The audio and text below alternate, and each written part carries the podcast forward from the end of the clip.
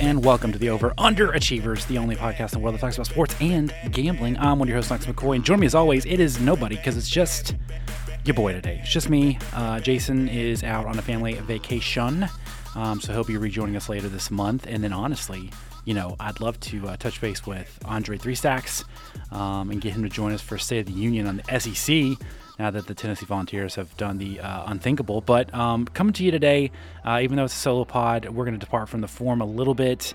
Uh, instead of over and unders, I'm going to do a stardom, a sit 'em, and a cut 'em. Uh, breakdown of just like some sports news and pop culture.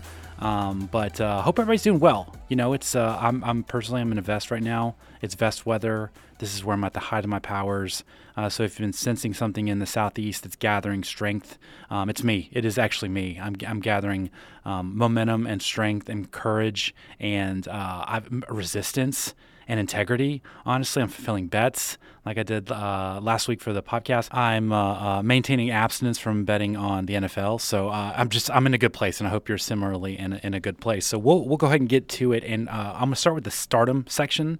So these are the things moving in the right direction, and I already mentioned the Tennessee Volunteers, so I'm to go ahead and uh, segue with them, and I'm going to start the direction of their football program, the Tennessee Volunteers, um, a collection of words and phrases grouped together that I never thought I would say. So I just want to say, uh, I want to give them a culpa um, and just say how impressed I am because I never in a million years, I think uh, I'm not a very consistent person.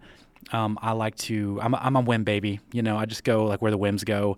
And if I feel something one day and I feel the exact opposite the next day, I don't get burdened by dogma. Okay, I just let it rip. But one of the things I have been super consistent on is that I just didn't think Josh Heupel was the right hire. I didn't think Tennessee was trending in the right direction, and I was completely uh, and exuberantly wrong. And I think the um, obviously the the peak of the wrongness came this weekend when uh, they beat the Alabama Crimson Tide at home. Now, is this a good Alabama team? I don't know.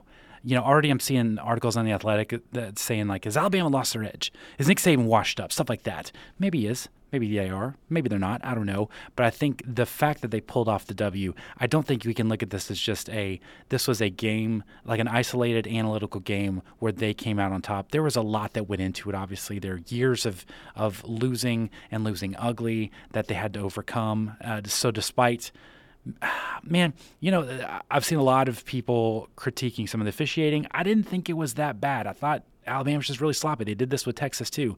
I think they did this with Texas A&M. They're a sloppy team. So regardless, I'm not here to talk about Alabama. I want to talk about Tennessee. And I just um, one of the big uh, one of the big criticisms of Tennessee in the post Phil Fulmer years was that they really didn't have um, an identity. They were chasing um, either being like a, uh, a northern Alabama or some kind of Saban adjacent team. And the hire of Josh Heupel, who again, I just I didn't I didn't find him very interesting at Oklahoma, and then I also didn't find him interesting um, at his other head coaching stop. I think it was UCF. Um, uh, but for the the way they've been able to parlay his offensive sensibility and have a personality, have a strategy and a direction that sometimes it doesn't work well because you're going so fast, but when it works, it works well and it's beautiful and it's fun to watch. I think that was the major criticism with the uh, Jeremy Pruitt years or the Derek Dooley years or even the uh, honestly I'm, I'm, forgetting his name. Um, it's brick by brick guy and he just looked like a Minecraft character, or whatever his name was. Um, Butch Butch Jones. It, there's just no imagination. There's no uh, there's nothing interesting about the program, no, nothing that sets it apart. And I think even though uh, Butch Jones, I feel like he recruited capably, there's nothing for a recruit to get excited about. And now that we're talking about the recruiting wars and the disparity of where you're going and why you're going to those places, it's tough to get someone to Knoxville. But if you go knowing, hey, you're going to play a really wide open form of offense, that's compelling in its own right. So um, I'm just, I'm, I'm so impressed with them. I also want to start um, Josh Heupel's agent because God only knows what he's cooking up. God only knows what that person is cooking up and whiteboarding and preparing. Because the more you watch Oklahoma kind of tailspin a little bit and Brent Venables, and it's like, what's what's happening here? Is he good? Is he guy? Why doesn't he have an upper lip? Stuff like that. Questions that we all need to be asking. The upper lip, especially. Um, Josh is just getting more and more viable. So I cannot wait to see that contract extension, and I would lock him down, and I would make it to where if he leaves to go to Oklahoma, he has to cut off an appendage. Like it has to be a, a leg or an arm. And it's not monetary. right? Because I think this was a failure Mike Hamilton had with Lane Kiffin, where he let him leave for USC, uh, which is w- under con- contractual terms that were um, all too reasonable, emphatically reasonable in their unreasonability. I would make it to where Josh Heupel is like, you have to lose an eye, you have to lose a child or an appendage. Just it's not even monetary. You just have to give up something substantial. Like we want a literal pound of flesh for you to be able to get out of here. Um, such is his swagger and his momentum for uh, the Tennessee program you know, speaking of college football programs, we'll stay here. I'm going to also say, uh, you know, Tennessee's number three. Are they the third best team in the country? I don't know, to be honest with you. I'm, I'm officially not talking about Tennessee football because I don't have a handle. Um, I'm impressed with them. And let me let me say this because in our last episode, uh, Jason was correct in his assessment of the Tennessee game. I was incorrect. Um, I think my thought was Alabama's going to slow the pace down. Alabama is going to make this into um, uh, like a like a rock fight, and they're going to be able to score at will because their offense is that good and Tennessee's defense is dodgy. But it actually was the exact opposite. So all of my um, assumptions about Tennessee coming in this year that people will have tape on them, so they won't be as uh, good, that they won't be able to pr- uh, protect Hendon Hooker, um, uh, that they'll, th- there will be some regression. All of that is proven incorrect. So I really just don't understand how to assess them. And I think broadly, I don't really understand how to assess the SEC right now. So, um, but that's fortunate because – the to me the best team in the country isn't in the SEC. I think it's Ohio State. I think their offense. I don't think we're talking enough about how devastating their offense is. How um, and I think they're flying a little bit under the radar for being as merciless. Honestly, like watching them, and maybe it's a factor of the Big Ten. Maybe it's just I think it's just how they play offense. Watching them is like you'd see the old the old World War II uh, uh, photos of planes like bombers dropping like dozens and dozens of missiles out of the bottom of their uh, airplanes. I, I, think I just like capably described warfare stuff really well. That's what it feels like. It feels like Ohio State's offense is like a thousand bombers dropping a thousand bombs each on their opponent, and there's just no hope. There is absolutely no hope. And I understand I'm saying this right before they play Iowa, and there's a good chance that Iowa tricks them into having uh, like a Big Ten rock fight, which is just like a dull rock and uh, a broken beer bottle in an alleyway, and maybe they get upset this week. But I, I think they are flying a little bit on the radar because I don't know that they're quite as prolific as uh, the Joe Burrow LSU year and I guess the Mac Jones Alabama year, which those were ridiculous years unto themselves. But when it's all said and done, Ohio State might be there. But I just they scare the life out of me, and they do feel like, uh, man, almost like Tennessee on a little bit of super serum um, because their defense is fine, good enough, um, but I think their offense is next level. And you know, look, uh, CJ Stroud, I just don't think if, if he played, it's I mean, and it feels crazy to say this because I think if he played at a different school, he'd be getting a lot more fanfare. But it's Ohio State, so that's a premier program. So I don't know. I think it's just the the southern bias right now of uh, college football and how everything runs to the South first, and then we get to the other places. Um, I don't know, and I think a lot of this depends on how he plays Michigan too. You know how we uh, examine CJ Stroud, but beyond being the overall number one uh, pick in next year's draft. I think he's having a great year. Their offense is having a great year, and I just don't know.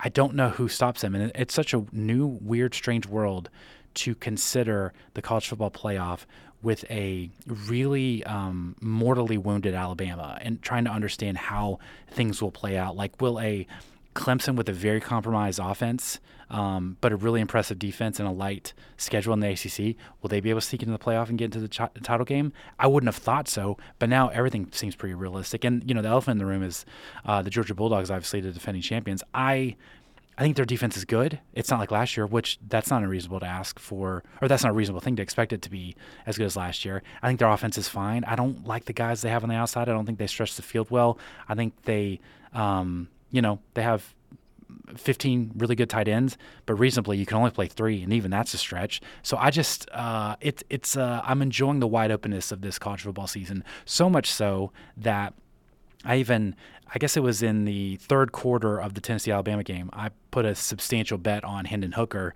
uh, for the Heisman.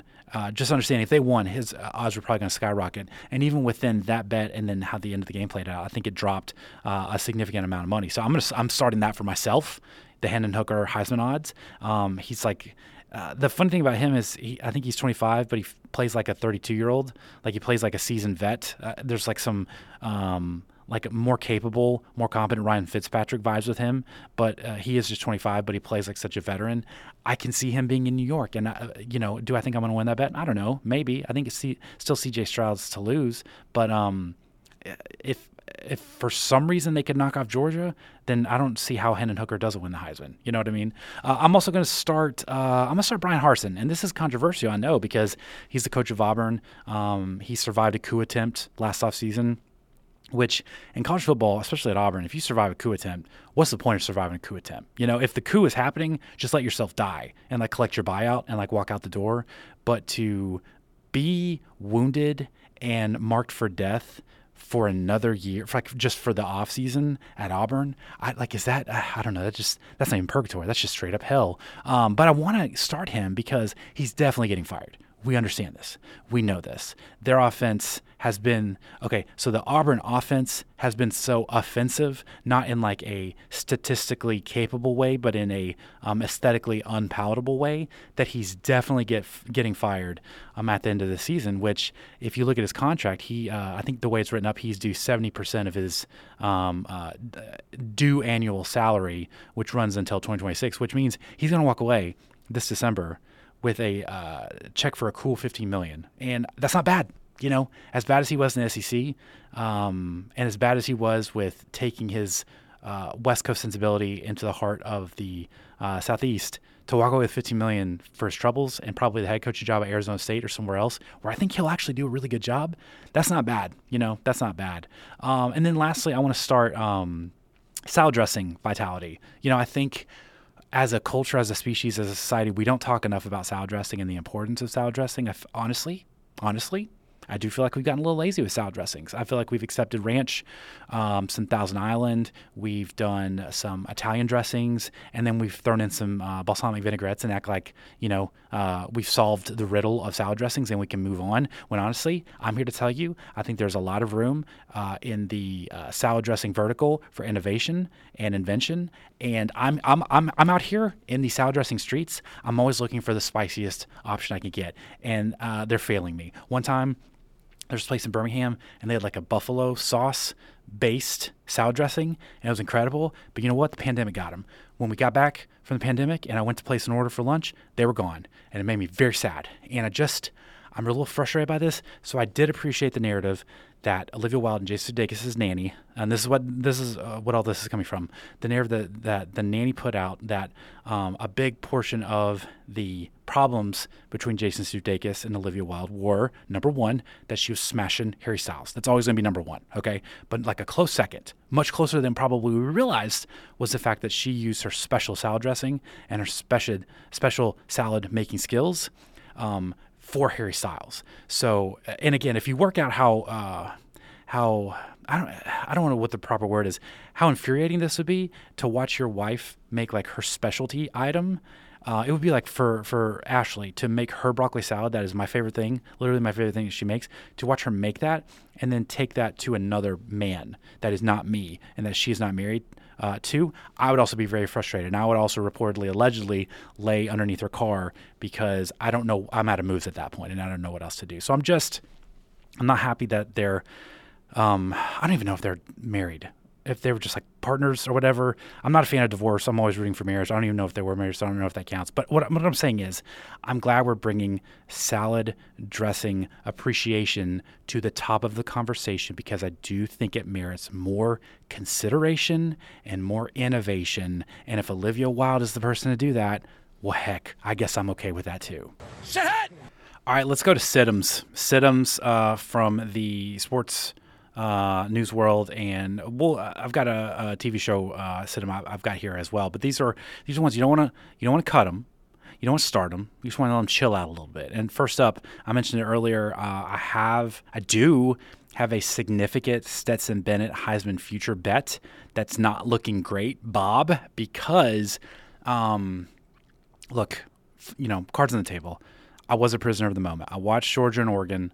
And I was like, this is the greatest college football team of all time. And this is the greatest college quarterback of all time. How is this guy not going to win the Heisman? Because he's going to be the best player on the best team and, you know, uh, use the quadratic equation and you've got a Heisman winner bet. And then he's just been pedestrian. He's just been fine. Not great, not terrible, not a Heisman contender, but I'm just looking to cash that thing out because it was a significant amount of money that I don't usually put on future bets, but um, I'm just going to need him to pick it up a little bit. So, you know, I think there's some opportunities down the road if he really boat races some people and gets some momentum. Um, I do think, you know, Bryce Young was the was the guy probably lurking along with C.J. Stroud, and I, I don't think it's going to happen for Bryce Young just because um, I think he's going to get a little bit more dinged up. Obviously, got the L to Tennessee, and it's a repeat, so that's hard to do anyway. So uh, I'm going to ride with Hendon Hooker, uh, and I'm just going to count my Stetson Bennett as a loss, and maybe hope to count it out or uh, to cash it out at some point. Uh, and along with that, I'm going to sit my. I think I'm officially ready to do this. So, um, you know. some people might uh, quibble with this and be like, "No, no, you're doing it too early. You're like you're overreacting," but I don't think I am. I think I'm going to uh, sit my Tom Brady MVP future bet that I placed this summer. Um, it's, it's also double not looking great, Bob, because I don't know if everyone's paying attention, but um, dis- forget all the off the field stuff. He's not playing great. The Bucs are not playing great, and you know this is a conversation Jason and Andre and myself had that we were shorting the Bucs. We didn't think they would be as good as Vegas thought they would be. We thought they'd get out to an underwhelming start, and there were some offensive line issues. So that's all true and fair and uh, on the field, and we can analyze that and see it. Um, uh, the things I didn't anticipate was probably getting a divorce because he can't quit football. Um, making weird statements comparing football to the military. Um, you know, uh, breaking tablets, um, kicking Grady Jarrett, and then making Grady Jarrett get the roughing the passer penalty. It's just a weird year. It feels like we're uh, Tom Brady is in the um, uh, in the Anchorman, like the brick killed a man. You know, like when it was like, wow, uh, things escalated quickly. That's where it feels like we are with Tom Brady. Of just like, you know, Tom Brady killed a guy Tom Brady killed a guy with an alligator uh, in Florida like this week, I wouldn't be stunned. There's literally anything you could say at this point where I would be like, oh wow, so Tom Brady's going on an Instagram live with Kanye West. I don't know. I don't think that's a good idea, but it's probably happening. There's just there's no point. There's nothing you can say that would surprise me with Tom Brady at this point, and that's not a good thing, and it's definitely not a good thing for my future MVP bet. So I'm going to also look to cash that out. Um, let's stay in the NFL for a second. And this is uh, kind of breaking ish news last night. Uh, the 49ers, San Francisco 49ers, traded for um, uh, noted injury list um, denizen Christian McCaffrey. Uh, so they uh, the Niners sent, I think it was second, third, and fourth round picks to the Panthers in 2023, and then another like a later pick in 2024. Um, and this is spicy because in the NFL we don't really get uh, a lot of good trades, and uh, we especially don't get trades uh, involving a fantasy uh, team mainstay like Christian McCaffrey. But the problem is. Man, I, I just I really didn't like this trade because number one, I think that between Christian McCaffrey and Trey Lance, now the 49ers have lost all their draft assets. They have traded them away um, for two people. Uh, Trey Lance, who I think in um, the last over the last like 20 years, he's attempted four passes in the NFL, which isn't good. Um, and I don't that doesn't seem like a really good track record for him to being a starter, especially that he didn't play that much in college. Uh, and also Christian McCaffrey, he's the guy who's so muscly that like he'll pull his like left sub hamstring muscle just by like sitting weird on a couch. So I just I, I don't like this for the 49ers. I feel like this is a big swing, and I feel like secretly some people have talked a little bit about this that the 49ers they always seem to have injury problems. It's because they gravitate towards players who um, their value is a little bit diminished because they have injury problems. So um, what's the best uh, ability availability? the 49ers tend to gravitate towards those players who are available or can be drafted where they get them because they tend to be injured. And I don't see how Christian McCaffrey is going to be any different. I don't think there's any chance in the world that we look up and Christian McCaffrey is uh, completely healthy and available deep into the playoffs. It's just not how he plays the game. It's not how the 49ers play the game. It's not how NFL plays any game because everybody's getting injured at all points right now. So I hate the trade so hard for the 49ers. And then the last thing I want to sit is um, this is Survivor, and this is um, specific to this week's episode. So if you haven't caught up, I would urge you to, I don't know, maybe skip ahead two to three minutes. Uh, and uh, this is in regards to the immunity challenge where the Blue Tribe lost, and specifically they lost because Ryan, um, the guy, probably I don't know, the uh, the biggest physical threat on the Blue Tribe, and uh, he one of the more likable guys, I would say, just because of his backstory. Seems to be genuinely nice and decent to his tribe mates. Um, it involved a challenge where he rolled a ball like up a ramp, and he had to settle the ball um, on top of the ramp. And he had to do this with three different balls. I'm trying not to say balls that much just because I know the connotation, but like that's literally what it is. So we'll call it spheres. So he has to roll three spheres, and they have to sit there still, and that's how you win. Like you finish the challenge, and whoever of the three tribes, the two finish first, they get the uh, reward, and the other one goes to uh, tribal council. Well, the blue tribe ended up going to tribal council, and in retrospect, Ryan tells us, uh, it, it, uh, and the pivotal moment is the last ball Ryan, ha- the last sphere, I'm sorry, Ryan has, he rolls it up, and it not only doesn't stay up there, but it hits the other two spheres and knocks them down the ramp. I don't know if this is clear how I'm explaining this. I don't know if you understand this, but if you saw it, you know what I'm, ta- talking about. Um, basically, he started back from zero as the last tribe was wrapping up. So um, it was his fault, right? He screwed it up. He physically screwed up and made them have to go to tribal council. And he did the move where, in retrospect, after the challenge. He was like, hey, you know what? Remember when I did that stupid thing with that sphere and I knocked the other two spheres off the plateau and I made it so we lost? I actually did that on purpose. I meant to do that because we need to trim some of the fat, even though they just gone to tribal council, I believe, the week before. Um, and he thinks now they need to need to lose the majority numbers and be equivalent to uh, the second, uh, I guess, the yellow tribe in terms of number strength. Uh, I just I want to sit this because I think he's a good guy. Um, I think he's got a narrative in his head about how the game is going, and then um, uh, there's what's actually going on is completely different. And we saw that I guess at the tribal vote um, when he wasn't on the right side of it, but. The, uh, as a as a reminder and as a warning to anybody going on Survivor, uh, don't ever throw a challenge. But if you are going to throw a challenge, um, you have to f- uh, foreshadow it. You have to tell us before. You have to tell the producers, hey, here's what I'm thinking we need to do, so that when you pull it off, it makes sense. Um, it's such a guy thing to do the. Actually, I failed on purpose. Actually, my failure had a master plan attached to it. So what you saw as physical failure was actually intellectual genius. Um, I, I, think th- it blew up in Ryan's face, and I just would like to say, we're gonna sit you for now. We're gonna sit you for now, Ryan, um, and maybe later uh, the season we can uh, move you back to starting status. All right, we're going to wrap up here with our cutums. Uh, this is uh, uh, people, things, uh, entities that we want to cut for this week just because it's not going great. And I will start off with Draymond Green, um, not because of his basketball playing, even though um, he is turning into an offensive liability, uh, but I'm going to cut him for it's a two parter. Number one, because a couple weeks back when he sucker punched jo- uh, Jordan Poole, and um, he did the thing where he wasn't like super sorry about it until the video came out, and then when the video got leaked, then it was like, oh no, like it looked really bad. It was a really really bad look. And Draymond Green, honestly, has kind of sucked for a while, uh, both professionally and like just as a as a human, because he is.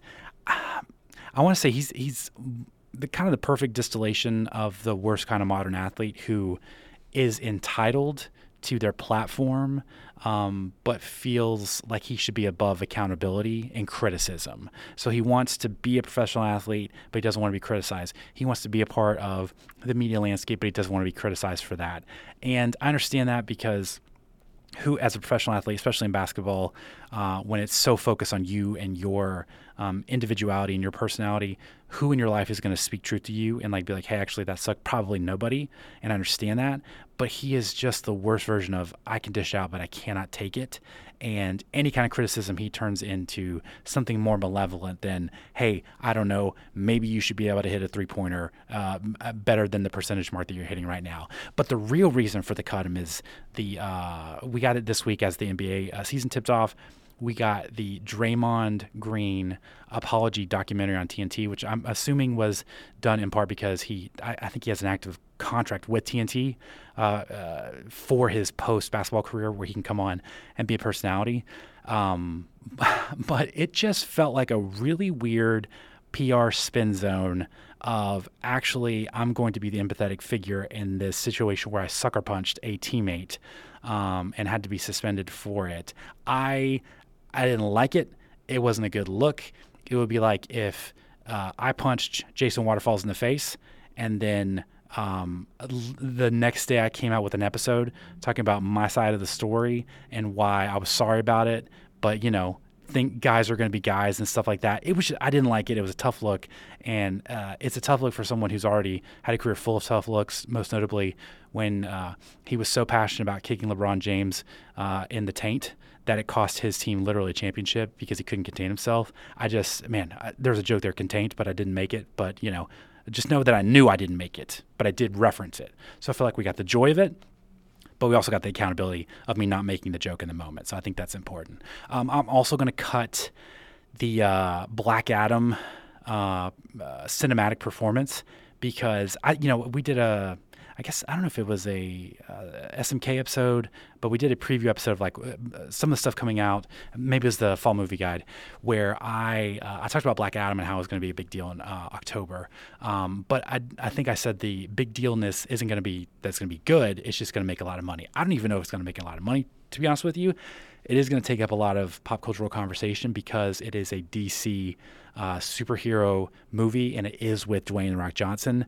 But it is allegedly very bad. Then uh, reviews are the critical reviews are not good. The audience reviews are overwhelmingly positive, which I don't think we can trust. I think it's at 88 right now uh, on the audience, Rotten Tomatoes, and I want to say it's in the low 40s for the critics. Uh, I found a San Francisco Chronicle review, which tends to be. Uh, I'm not to say even handed, but I tend to agree somewhat with their reviews. And uh, their review starts out with this quote, Black Adam does not deserve a bad review. A bad movie review would be too kind. It would imply that Black Adam is an actual movie. It is not. And then later on, it goes to uh, say uh, goes on to say that it's the worst movie of the year, which is tough. That's not what you want to do, especially in October. You know, sometimes when they call movie worst movie of the year and it's February, you're like, well, I got time. You know, there can be other worst movies, but by the time you get to October you know, it's uh, the landscape of movies is pretty full at that point. So uh, it doesn't look good. It didn't look good. I don't think uh, The Rock is going to be an interesting actor un- until he allows himself to take some risks